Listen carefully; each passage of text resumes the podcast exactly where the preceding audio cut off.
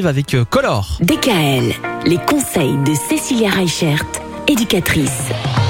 Toute cette semaine avec vous, Cécilia, on parle des troubles 10, les fameux dysfonctionnements qui peuvent exister notamment chez les enfants. Aujourd'hui, la dyspraxie. Alors apparemment, ça concerne les gestes. Alors c'est ça, comme dans tous les troubles 10, il y a différents degrés. C'est pas parce qu'on a une dyspraxie qu'on aura forcément du mal à s'habiller, à faire ses lacets, à mettre des boutons, à enfiler des chaussettes. La dyspraxie, elle a différents niveaux. Mais effectivement, c'est une difficulté qui se trouve au niveau de la praxie, c'est-à-dire euh, de l'utilisation des membres. Elle peut être au niveau de la motricité fine, donc tout ce qu'on utilise avec la main. Donc que ce soit pour colorier, découper, manipuler des couverts, le compas, la règle, le stylo.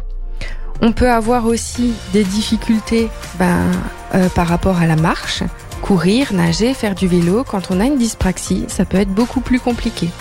Mais on peut aussi avoir des difficultés dans le quotidien avec les jeux. On le remarque chez les plus petits qui peuvent avoir du mal à faire des puzzles, des jeux de construction, ou quand on, on commence à faire des ateliers de bricolage, des choses comme ça c'est aussi des enfants qui peuvent avoir un mauvais repérage dans le temps et dans l'espace.